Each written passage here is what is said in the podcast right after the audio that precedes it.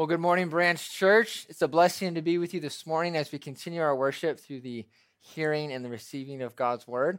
And good morning to our online audience as well. It's a blessing. We're glad that you joined us. Now, there are times in life where we judge someone too quickly, only to regret it later. When I uh, finished high school, I was getting ready to go play college football, and I would go back and I would use my high school football field to practice and getting ready for it. And one particular summer, I was going to the main football field, and um, they were they were putting a new football field in and a new track. And so the one of the female campus supervisors she told me I needed to leave. And so I was like, fine, I get it, I'll leave. So I went to the other side of the school uh, where there were more football fields, field goal posts. I grew up using those, so it was all good. And lo and behold, uh, 20 minutes later, she comes out and she finds me again. She tells me I need to get, I need to leave. And now I'm frustrated. I'm like, I'm not on campus. It's like 7:30 in the morning. It's summertime. No one's here. I'm training to try to be someone in life. Give me a break. Just let me kick my field goals. Well, she won and I left. And as I left, I muttered this under my breath. I said, There is no way that woman is a Christian. that Sunday, I attended the Rock Church when they were over here at Ruffin Road, and I sat towards the middle, the middle back of the sanctuary at that time. And as I sat down, I looked up, and guess who I saw in the front row? That very same woman. I couldn't believe it. And I look back and go, I regret, I regret saying that. I really didn't know her. I had no idea. Obviously, I'm speaking in a lot of flesh, and I'm speaking in a lot of frustration at the moment. This is the same thing that is going on here in John chapter 7. We have a group of people who are going to misjudge Jesus too quickly. And Jesus is going to call them out not to do this because to misjudge too quickly will not only be regrets here, it will be regret eternally for their souls because they're missing the very one who Jesus is. And today, as we read John chapter 7, we are going to learn this that God's promised living waters, the promised living water he talked about in the Old Testament, in other words, his Holy Spirit, it is found in coming, it is found in believing in Jesus. If you have your Bibles, turn with me, please, to John chapter 7, beginning in verse 1. John chapter 7, beginning in verse 1. He says, After this, Jesus went about in Galilee. He would not go about in Judea because the Jews were seeking to kill him. After this, speaks of chapter 6. What happened in chapter 6? Jesus fed the thousands. He had the bread of life discourse eat my flesh, drink my blood, which we saw last week is really a metaphor, a striking metaphor for belief in Jesus. After this, we are now where Jesus is walking about only in Galilee. We're going to find out soon. It's going to be actually six months later. He's only walking about in northern Israel. He's not walking in Judea or southern Israel because they are seeking to take his life the Galilean ministry is really highlighted by Matthew, Mark, and Luke. They spend a lot of time there more than John does, and you can read more about that if you like. Verse 3. So, his bro- oh, verse 2, sorry. Now the Jew now the now the Jews feast of booths, some of your versions might say feast of tabernacles was at hand. What was the feast of booths? Well, if you were to read Leviticus 23 verses 33 through 44, you will find it spelled out very clearly for you. I will summarize it for you now. The Feast of Booths was a week long ceremony. First day and the last day was a day of rest. Everything in between was characterized by sacrifices, rejoicing in the harvest that just happened. We are in September, October. And it's also remembering God's past acts of grace. So the Feast of Booths, if you made it really simple, it's kind of these two things. They're celebrating the ingathering of the harvest, grapes, olives, fruit. Thank you, Lord. They gather, they come, and they praise God with these blessings. And then, secondly, they are now living in little booths, little makeshift tabernacles, and remembering how God brought Israel out of Egypt and he took care of them in the wilderness, and they lived in those at that time. I imagine as kids, that would have been very exciting. Josephus says that of all the, of the three main feasts, the Feast of Booths was the most popular most people came to this. You imagine coming and people setting up little campsites on their roof. Remember, they had flat roofs in their courtyards, all over. As kids, I imagine they would have been stoked. We're going camping. This is so much fun. But don't remember, guys, we're here to worship God. Verse 3. So his brothers said to him, Leave here and go to Judea. Why? Because the Feast of Booths is coming up. That your disciples may also see the works you are doing. For no one works in secret if he seeks to be known openly. If you do these things, show yourself to the world, for not even his brothers believed in him. Jesus' brothers approach him, and based on the conversation, it seems that they are mocking him. All right, Mr. Miracle, Mr. I have all these air quotes disciples. Oh, by the way, what happened six months prior? Eat my flesh, drink my blood. His disciples, disciples, air quote, they said, This is hard. This is offensive. Who's able to put up with this? And they left. So Jesus is down to like the 12 now. And they seem to be mocking him. They, they don't seem to deny his miracles, but now's the time, Jesus, if you want to go, go and get your followers back, there's going to be a lot of people there, Mr. Miracle Worker. Why don't you go down and get them? And then it says in verse 5 for they did not believe in him. It's really interesting from his brother's perspective. You can imagine how most of you probably have a sibling. And to have your sibling tell you something like this hey, by the way, I'm the son of God. You'd be like, dude, get out of my face. We've known you your whole life, dentist appointments, birthdays. Just stop it. Just stop it, okay?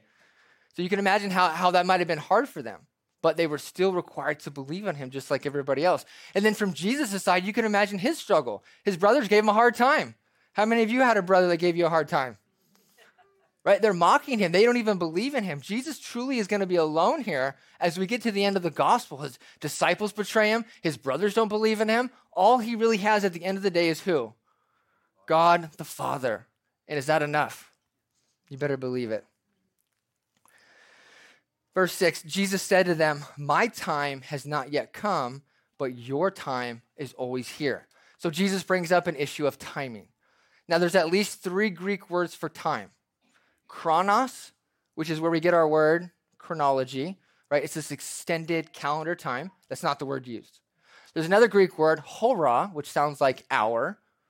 Jesus is going to talk about how his hour has not come. And the hour here in John is going to be that predetermined hour the predetermined hour when the Father will have Jesus die for the sins of the world and then raise again. That word's not used either, even though it's used all throughout John. John has a very specific word here that Jesus uses. The Greek word is kairos.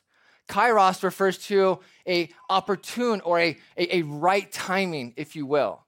So when Jesus says this, he says, My right timing is not yet. In other words, because he's going to say this, and this is why I bring all this up. He's going to say, I'm not going to the feast, and then he goes to the feast well, is he lying? Is he, is he tricking? Like, what is he doing here? No, Jesus is not being frazzled or, or indecisive. He's simply saying the right time has not yet come because who determines the time when Jesus does things? The Father does. And this we're going to see a great example here in a second. Jesus says, The world cannot hate you, but it hates me because I testify about it that its works are evil. You go up to the feast. I am not going up to the feast.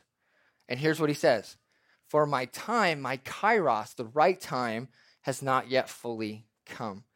After saying this, he remained in Galilee, but after his brothers had gone up to the feast, then he also went up, not publicly, but he did so in private. And so we see here once again that Jesus operates at the Father's timing. Somehow, the Father seems to have signaled to him it's the right time. It's the time to go. And so Jesus now goes to Jerusalem. And, and, this is another truth that John hits over again. Jesus is not led by man, Jesus is led by God the Father. Jesus will not be manipulated by man. Go down and show your power, right? Show off your glory. Get those disciples because it's about just getting numbers and people. No, I'm about walking with the Father and his timing. What an incredible example we see here as, as we understand how Jesus actually gets to the feast in the first place. It's not because man is dictating anything, it is because God the Father is his sole leader in what he does. Verse 11 The Jews were looking for him at the feast, and they were saying, Where is he? This is likely the Jewish authorities. Where is he? Right? You know those old kind of movies that walk around with a picture? You seen this guy? Have you seen this guy? Have you seen this guy? Except they didn't have pictures back then, right? Verse 12, and there was much muttering about him among the people, while some said, He's a good man. Others said, No, no, he's leading the people astray, yet for fear of the Jews, no one spoke openly about him. So here we learn how Jesus is actually going to get from Galilee to the feast, led by the Father, not by man. And when he gets there, what awaits him? Possibly handcuffs, possibly the sword. We got people talking trash about him. Some people are like, oh, he's pretty good, right? He's got this whole gamut. And so, us as readers, we go, what's going to happen next? What's he going to do? What are they going to do? Let's find out. Verse 14. About the middle of the feast, this is day three or day four of that seven day feast, Jesus went up into the temple and he began teaching. The Jews therefore marveled, saying, How is it that this man has learning when he has never studied? This is both a compliment and it is both a concern. Compliment. This guy can exposit the word. Ain't nobody opened the Old Testament and helped us understand it, illuminate, make sense, give analogies like Jesus. This is incredible. Can you imagine being able to actually hear a sermon by Jesus? Well, isn't that great? You actually can. We got the Sermon on the Mount, we have the Word of God. Now, you may not hear him audibly give it as I am to you this morning, but we have His Word. We have God's sermons that He's given to us in narrative form, poetic form, letter form, apocalyptic form. We have it here. Now, the concern is this well, you're not attached to any rabbinic center of learning here. You got no rabbinical oversight. There's no rabbi putting a stamp of approval on you. So we're a little concerned that you're operating on your own. You're all about yourself. This is the concern here. We know it's a concern by the way Jesus is going to respond to them in just a second. Now, rightly so, if someone showed up and they were only speaking on their own authority, they were speaking outside of the historical context of the of the church its theology that's been trusted and tried and, and tried again and, and, written down in creedal format and in worship for centuries if someone shows up outside of that we better be concerned amen and it's happened the 18th century, I'm sorry, the 19th century, the 1800s in America was case in point. We had three religions show up Mormonism, Jehovah's Witness, and Christian Science. Why? Because they did the very same thing here that these people are afraid of. But with Jesus, we don't need to be concerned because of the next verse here, verse 16. And I love this verse. So Jesus answered them, My teaching is not mine, but it's his who sent me. Jesus makes very clear that he is not operating on his own. I'm not bringing my own teaching. My teaching is God's teaching. Just as God's work, Jesus's works from chapter 5, Jesus's works are God's works, so his teaching is God's teaching. I think most of us would probably say we have a life verse or a verse that means a lot to you. For me, Romans 1:16. If you don't have a life verse, take this one.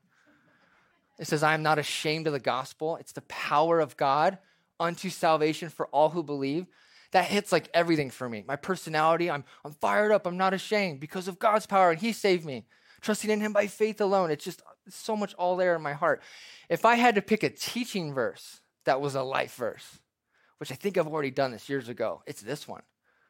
And I memorized it originally in the NIV. My teaching is not my own, it comes from Him who sent me.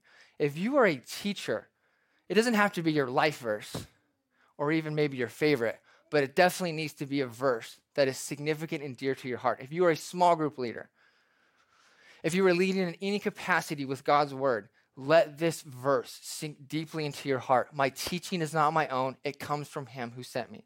Now, I don't know if you know this, you do. I don't know if you know this, but your good looks aren't going to make someone feel better when they're having a very hard day. Your charisma is not going to change somebody and give them the perseverance they need to get through something. What do people need? They need Jesus, they need His Word, they need God's Word. At the end of the day, you don't even need my commentary. You need to understand the Word. The hope is that when I teach, you walk away and you can read the verses later today and go, I understand better what it means. Because you're understanding His words, not mine. My words don't have any power. Our words as teacher don't have power. Where does transformation really take place? We plant seeds, we water. Who causes change and growth? God the Father. And so we should never be ashamed as teachers, small group leaders, to stand on this and help people understand this. Amen. Jesus says in verse 17 if anyone's will is to do God's will, he will know whether the teaching is from God or whether I am speaking on my own authority. Jesus sets up a little bit of a test here. How do you know if I'm really speaking God's teaching or not? Jesus starts him here by desiring and wanting to do God's will. If you really want to do God's will, if you really want to believe what God has said, you will find out that Jesus speaks truth because that's what God affirms, that's what God will bless, that's what God is drawing people to Jesus and his words. Remember last week, the Father is drawing people to whom? To Jesus, to his Son, because his Son is carrying out his will and saving those which the Father gives to him. In our culture, we might say something like, seeing is believing. Biblically, it's the other way around. Believing is seeing. And we will see this at the end of the gospel. We will see it with Thomas in the resurrection stories. Blessed are those who believe and haven't seen yet. And when you do believe, you will actually see and understand even more. Jesus says, The one who speaks on his own authority seeks his own glory. But the one who seeks the glory of him who sent him is true. And in him, there's no falsehood. Jesus makes clear he is seeking the glory of another. And we know who that is. That is God the Father. And here we have this incredible picture of Jesus. He's led by God the Father. He teaches God the Father's words, and he seeks God the Father's glory. What a beautiful picture of the Christian life. Father, lead me. Father, help me to know your words and share your words. And Father, help me to live for your glory and your name's sake. Jesus modeled that. And you have to go, I'll speak for myself. Boy, do I fall short. God, help me, grow me into that, mature me into that. I want to be like that. Jesus shifts gears a little bit and he's going to talk about them now. He says, Has not Moses given you the law? Yet none of you keeps the law. He says, Why do you seek to kill me? You're not keeping the law. You're harboring murder in your hearts. Remember the ninth commandment, guys? The crowd answered. I can't believe they said this. Imagine you're there and you hear someone say this to Jesus, your Lord. You have a demon. You'd be like, Whoa, bro, you don't even know what you just said. Please just go over there and take a deep breath. You have a demon. Who is seeking to kill you? Now, if you were from Galilee, northern Israel, you probably didn't have an ear to the ground what was going on in Judea, southern Israel. But if you're from southern Israel, you probably had a better idea. No, there's actually people trying to kill him. Like we know, we're, we're hearing, right? There's whispers. So it's probably Galileans talking here. I don't know for sure. Verse 21 Jesus answered them, I did one work, and you all marvel at it. What was the one work he did? The last time he was in Jerusalem here in the Gospel of John was chapter 5. The man who had uh, he was a paralytic for 38 years, couldn't walk. Jesus did what? He healed him. He made him whole, and they marveled. Not in a good way. Wow, keep up the good work, brother. No, it was like, I can't believe you are walking on the Sabbath holding your mat. Dude, my legs just got fixed after 38 years. Give me a break, right? This is the struggle with it, and Jesus is going to turn it back on them. Moses gave you circumcision. Quick clarification. Not that it was from Moses, but it was from the fathers, right? Abraham had it way before he did. Moses gave you circumcision, and you circumcise a man on the Sabbath. If on the Sabbath a man receives circumcision, so that the law of Moses may not be broken, are you angry with me because on the Sabbath I made a whole a man's whole body well? Let me try to summarize it. So this is one of those dilemmas in the law. We got to keep the Sabbath, and we have to circumcise the boy on the eighth day. What happens when the circumcision lands on the Sabbath day? Now, what do we do? Well, so they're trying to figure these things out. And so they came up with 39 ways to keep the Sabbath. And even though this contradicted it, we still got to do it. So we decided to keep this law over this one. And, you know, they did one of those things. And Jesus is like, if you're going to do that, they're not really understanding Sabbath. If you're going to do that to break the Sabbath in the way you're thinking, is it really that? Are you angry with me because I healed someone on the Sabbath and made their body whole again? According to your own standards, guys, what do you think? Shouldn't that be good? Don't you realize, guys, I'm not a Sabbath breaker, I'm a Sabbath healer. They're missing it. And Jesus says this this is one of the main applications of this story. He says, Do not judge by appearances, but judge with right judgment. They have misjudged Jesus too quickly. Jesus doesn't tell them not to judge, he tells them how to judge. And how are they to judge? With right judgment. How do they judge with right judgment? Look at the miracle, look at what he's doing, look at who it is, who he is. Put it all together. What do you get? You have someone who is doing the works of the Father, teaching the words of God. There is no sin we can find on this guy. This is, this is someone special. This must be the Christ. This must be the Son of God. Verse 25 Some of the people of Jerusalem therefore said, Is not this the man whom they seek to kill? And here he is. He's speaking openly. And they, say nothing to him. Can, can it be that the authorities really know that this is the Christ? People are shocked. Aren't they trying to arrest that guy?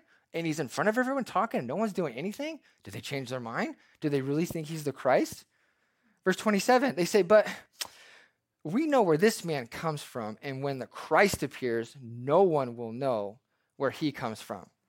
Okay, a little bit of a clarification here.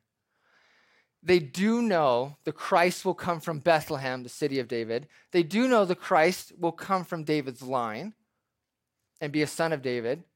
But here, their, their theology's off. This is what they thought. They thought the Messiah wouldn't be revealed until the glory rescue of Israel took place. So, really, it's not going to happen. You're not going to know the Messiah. As far as I've understood, the Messiah wouldn't even know who he was until that moment when the glory, the rescue, right, the escape from Egypt, if you will, was going to happen. But here's Jesus already knowing who he is. Here's Jesus not fitting in according to what they thought. Their theology was bad to begin with, unfortunately. Verse 28 So Jesus proclaimed as he taught in the temple, You know me, and you know where I come from, but I have not come of my own accord. He who sent me is true, and you don't know him. I don't come here on my own. He's saying the same thing again. I come from the one who sent me is true, and you don't know him because you don't know me. He says, I know him, for I come from him, and he sent me. So they were seeking to arrest him, but no one laid, it says a hand here. I believe there's a definite article in the Greek. No one laid the hand. What hand? You know, that hand to take him away and by force arrest him or bring him under their power and control. No one put that hand on him because his hour had not yet come. Hour, that's that Greek word, another one, hora, the hour, the predetermined hour. Why was no one able to take Jesus under their control and under force? because the Father set a predetermined plan when Jesus would die and rise, and they could not stop that. They could not alter it. It didn't matter how upset they were. God had set a plan, and nothing was going to deter that from happening. Our God is so powerful when He predetermines something, when He makes a plan, there is no hand you or I or anyone can put on it that's going to mess it up. Amen? Verse 31 Yet many of the people believed in Him. They said, When the Christ appears, will he do more signs than this man has done? The Pharisees, mm, they heard the crowd muttering. They heard them grumbling these things about him. And so we see the chief priests and the Pharisees, they sent officers to arrest him. They called the temple guards, who was under the captain of the temple guard. These were Levites. And the captain of the temple guard was second in power under the high priest. There's a lot of power going on here and these guys are going to go. We're here to take you in. Today, the story won't finish because it'll come back next week. But remember this because I love the interaction with the temple guards and Jesus. They come back. It's so good. It's so good. Jesus then said, I will be with you a little longer, and then I'm going to him who sent me. You will seek me, and you will not find me. Where I am, you cannot come. Then uh, the Jews said to one another, Where does this man intend to go that we will not find him? Does he intend to go to the dispersion among the Greeks and teach the Greeks? Is he going to leave Israel and he's going to go teach the, the Greek Jews or the Greek people? Like, we, we don't understand. What does he mean by saying, You will seek me and you will not find me, and where I am, you cannot come? So far, we have learned how Jesus got to the feast by the Father's timing. And then we've seen him stand up and teach at the feast. And as we saw him teach, we saw very clearly that he teaches the Father's words and he's going to return to the Father in due time. Now, Jesus in this last part is going to make a proclamation. He's going to make a call to himself, and this is significant here. This is a climactic part of this episode. On the last day of the feast, the great day, Jesus stood up and he cried out, If anyone thirst, let him come to me and drink. I thought it was funny that there's rain today. Who, whoever believes in me, as the scripture has said, out of his heart will flow rivers of living water. Now, this he said about the Spirit, whom those who believed in him were to receive. For as yet the Spirit had not been given, because Jesus was not yet glorified. The last day, this could be day seven or day eight, based on how the feast worked. Probably day seven, because there's a special ceremony that happens. There is a water pouring ceremony, and it makes more sense that he would do it probably right after that versus the next day, right? The day after Thanksgiving, right? Not as exciting. The day after the Super Bowl, things kind of come down. It's probably that day. And Jesus stands and he cries. He doesn't speak softly, he doesn't just talk, he cries. Why do you cry something out? Because you sincerely and maybe even desperately want someone to hear it. And what does he cry out for everyone to hear? If anyone thirsts, let him come to me and drink before we get into the meaning of this, we have to talk about the timing. Last and greatest day of the feast. Do you know what happened on this day? Well, the high priest would lead this procession, and they would take this thing called a flagon. Think of just a pitcher, old pitcher, and they would take water from the pool of Siloam, and they would bring it back in this procession. And as they come to the south gate, they would blow the shofar horn three times. And then as they come to the altar, they'd circle it. And in one hand, they had these palm branches and myrtle. And on the other hand, they had fruit, picturing the, the harvest they just got. And they would lift their hands and they would say three times, Give thanks to the Lord, give thanks to the Lord, give thanks to the Lord. And they would take that water, they pour it into a silver bowl, along with wine into another silver bowl. They'd pour all that out before the Lord. And this becomes a picture of many things. The, remember the water that came out of the rock in the desert? God speaks of sending his spirit, this water to come, this living water in the Old Testament. This is a picture of God's provision. This is a picture of God's spirit. This is a picture of the Messiah age. And Jesus stands up and says, Whoever comes to me and drink, that's theirs. Now, the meaning. If anyone thirsts, the reality is we all thirst. Nobody has living water inside them. We're all a desert. We're parched, we're dry. That's just a picture of sin. Sin has left us without life. I think of it like this it's kind of silly, but bear with me. We're like toy robots, and we had these batteries put in us, and we took the batteries out and threw them away, and we put Doritos in there instead. Mm-hmm. And we're like, this is great. This is great. I love Doritos. The reality is, is you're just slowly dying, right? There needs to be a, a power source, something in you. You got to plug up to something. But when we unplug from God, we lose that power source because He is the only infinite power source. Jesus says, If anyone thirsts, let him come to me and drink. And he, and he tells us what drink means it means to believe. Whoever believes in me, as the scripture has said, this is a promise, out of his heart will flow rivers of living water. We see that what God has promised, the living waters, what God has promised, his Holy Spirit, it's now found in coming to Jesus. Eternal life can be seen maybe as this abstract and very impersonal thing. Oh, we're going to live forever. No, eternal life is highly personal because God takes Himself, His Spirit, and puts Him inside of you, puts that battery back in, in a sense. But it's not just any battery, it's the infinite source of life and love. And now it lives in you and it keeps producing life forever because He is in you and you are with Him. Can I get a witness? You've seen the, the, the Marvel movies, right? There's these pow- infinity stones and these powers. And uh, the Justice League, they had like the mother box. I'm not sure exactly, but it's something like that. Transformers, they had a power box, right? All these power boxes, all this power to live and to do things. Do you know where that really is and resides? God. God is the infinite source of power. And God has made a promise, pictured as a refreshing source of water, and water does so much. Water is so beautiful and how it nourishes and how it keeps us healthy and fresh.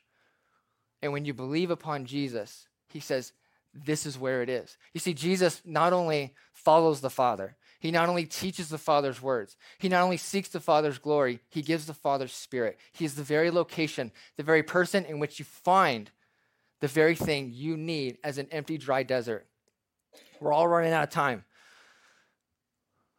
But Jesus has come and he has brought that living waters. And for all who will bow their knee and say, I believe, turn from their sin and say, I believe, you will have that. And for those of you, many of you in here today who believe, do you realize what is inside of you? The most personal, powerful, wonderful Lord God Almighty has put his spirit in you. You were changed because of that. You were here because of that. You believe because of that. You have strength, change, transformation, all because of that. God is so gracious to give us of himself.